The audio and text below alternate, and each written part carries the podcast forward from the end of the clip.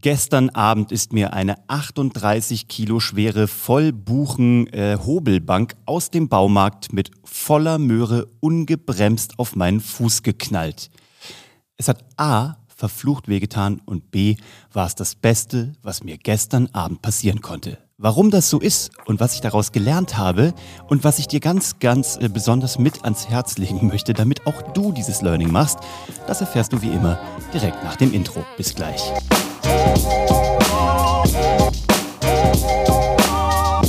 Herzlich willkommen bei Hashtag Happylist, der Podcast, der sich um gebrochene Mittelfußknochen kümmert. Äh, mein Name ist Dr. Uwe von Grafenstein. Ich begrüße Sie hier in der Notaufnahme.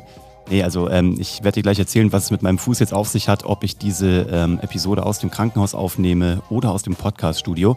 Das werde ich dir am Ende erzählen. Ist also eine gute Hook. Bleib dran, um zu hören, wie es meinem Fuß geht, wenn dich das interessiert. Wenn nicht, bist du an der Stelle auch gerne entlassen. Ich würde mich freuen, dich noch ein bisschen bei mir zu haben. Also, ich war gestern Abend im Baumarkt. Du weißt ja, ich habe gerade so eine kleine harte Up-Nerd-Phase, wo ich mir meine Werkstatt einrichte. Und ich weiß jetzt auch warum. Übrigens, ich habe mich selber kurz analysiert. Äh, Dr. Freud von Grafenstein hat das mal kurz betrachtet und festgestellt, dass ich eine kleine Übersprungshandlung habe. Und zwar, weil ich gerade irgendwie kein Projekt habe, weil es in die dunklen Tage reingeht, in diese Corona-geprägten Wintertage wo ich am liebsten natürlich wieder nach Los Angeles abhauen würde. Leider gerade aktuell nicht drin, also ähm, kompensiere ich mit einer kleinen Übersprungshandlung und richte mir jetzt meine Werkstatt ein. Die Nutznießerin des Ganzen wird meine Frau sein, die mir jetzt schon eine Liste von zu bauenden Gegenständen aufgetragen hat, nämlich einen Eckspiegelschrank für unser Bad, eine Bank, auf der sie keine Ahnung, irgendwas ablegen kann. Aber ich habe Bock drauf, ich werde das machen, ich werde das äh, so richtig, wie gesagt, ich nehme euch da ja eh mit, habe ich ja schon angedroht, wollte ich schon gerade sagen, ich meine angekündigt. Übrigens habe ich von Makita immer noch nichts gehört. Ich weiß, dass die Firma Wirt mittlerweile auf meinem LinkedIn-Profil war und mich dort gestalkt hat. Also wenn du verantwortlich bist für ähm, Heimwerker oder Baustellenausstattung und du noch einen Influencer brauchst, der wirklich ähm, ein gutes Wort für dich einlegt, du weißt, du kannst dich immer vertrauensvoll an mich wenden. Bisher habe ich leider noch keinen Ausstattungsstil, aber ich arbeite dran. Also wenn du jemanden kennst, der jemanden kennt, dann sorg dafür, dass ich den bitte auch kenne. Vielen Dank. So, also zurück zum Thema. Mir ist also gestern, während ich da ähm, diese Hobelbank abgeholt habe, natürlich noch im äh, nicht aufgebauten Zustand, sondern in einem großen Paket, habe ich noch gelesen, dass sie 38 Kilo schwer ist und kurz danach habe ich es dann auch gefühlt Während mir der Einkaufswagen wegrollte, ich sie noch nicht gepackt hatte und schlau wie ich war, wollte ich den Einkaufswagen festhalten, damit er nicht gegen ein zweites Auto knallt. Und zugleich habe ich gedacht, könnte ich doch mit einem gekonnten, eleganten Move den Fall dieses Pakets mit meinem Fuß aufhalten. Ich habe mich kurz mit dem Hulk verwechselt. Äh, wenige Sekunden später habe ich den Schmerz durch meinen Körper strömen fühlen und es war das Beste, was mir gestern Abend passieren konnte. Warum?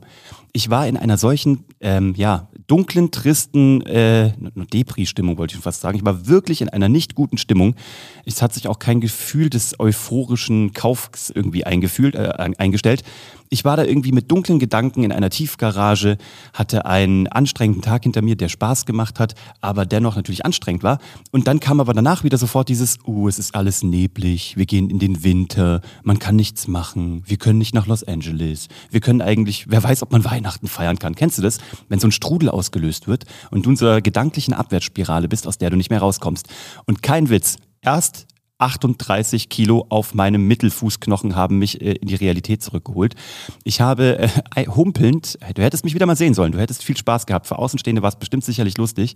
Ich bin humpelnd auf einem Bein diesem Wagen hinterher, der äh, straight natürlich gegen den einzigen weiteren Wagen, der noch um 8 Uhr abends in der Tiefgarage war. Ein einziger weiterer Wagen und mein, also ein, ein Auto, und mein Einkaufswagen natürlich mit äh, traumwandlerischer Zielsicherheit auf diesen Wagen zugerollt.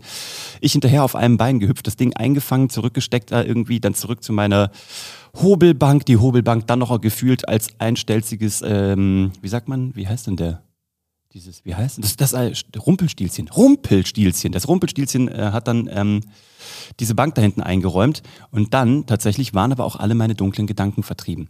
Und jetzt habe ich mir überlegt, wie kann ich das automatisieren? Das war mein Gedanke dann gestern Abend, nachdem ich die Hobelbank aufgebaut hatte. Wie kann ich das zukünftig anders hinbekommen, um nicht jedes Mal A, eine 38 Kilo schwere Bank mit mir rumschleppen zu müssen, um mich aus den Gedanken zu holen und auch nicht jedes Mal die auf meinen Fuß fallen lassen zu müssen. Und dann habe ich überlegt, ich brauche diese schönen Gedanken, diese Escape Places. Und ich habe das hier, glaube ich, noch nie erzählt. Oscar hat früher, als er ganz klein war, so als Dreijähriger, glaube ich, wenn er ganz besonders verliebt in mich war, dann hat er immer hat er, hat er mich immer genannt Papa Uwe. Das hat er so gezogen, so Papa Uwe. Das so, als ob das ein Wort war. Da wusste er, glaube ich, auch nicht, dass Papa und Uwe zwei verschiedene Sachen waren. Da war ich immer Papa Uwe. Und das macht er seit Jahren nicht mehr. Jetzt mit sieben Jahren, seit ungefähr drei Wochen, fängt er wieder damit an. Immer wenn er ganz besonders verliebte Momente hat, ähm, äh, aus dem Nichts, das ist nicht mal, weil ich ihm irgendwie ein Geschenk mitbringe, sondern einfach, weil er einen verliebten Moment hat, guckt er mich an und sagt, Papa Uwe. Das macht er natürlich ganz bewusst, weil er weiß, wie ich darauf reagiere.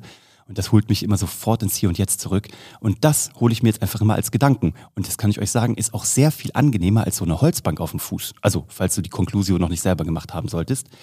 Und das ist so die eine Sache. Und das zweite ist, mir geht es genauso, wenn ich immer zwei Dinge gleichzeitig mache. Und das war nämlich auch so eine Sache. Ich habe probiert, diesen Einkaufswagen zurechtzurücken und diese Hobelbank wegzutun.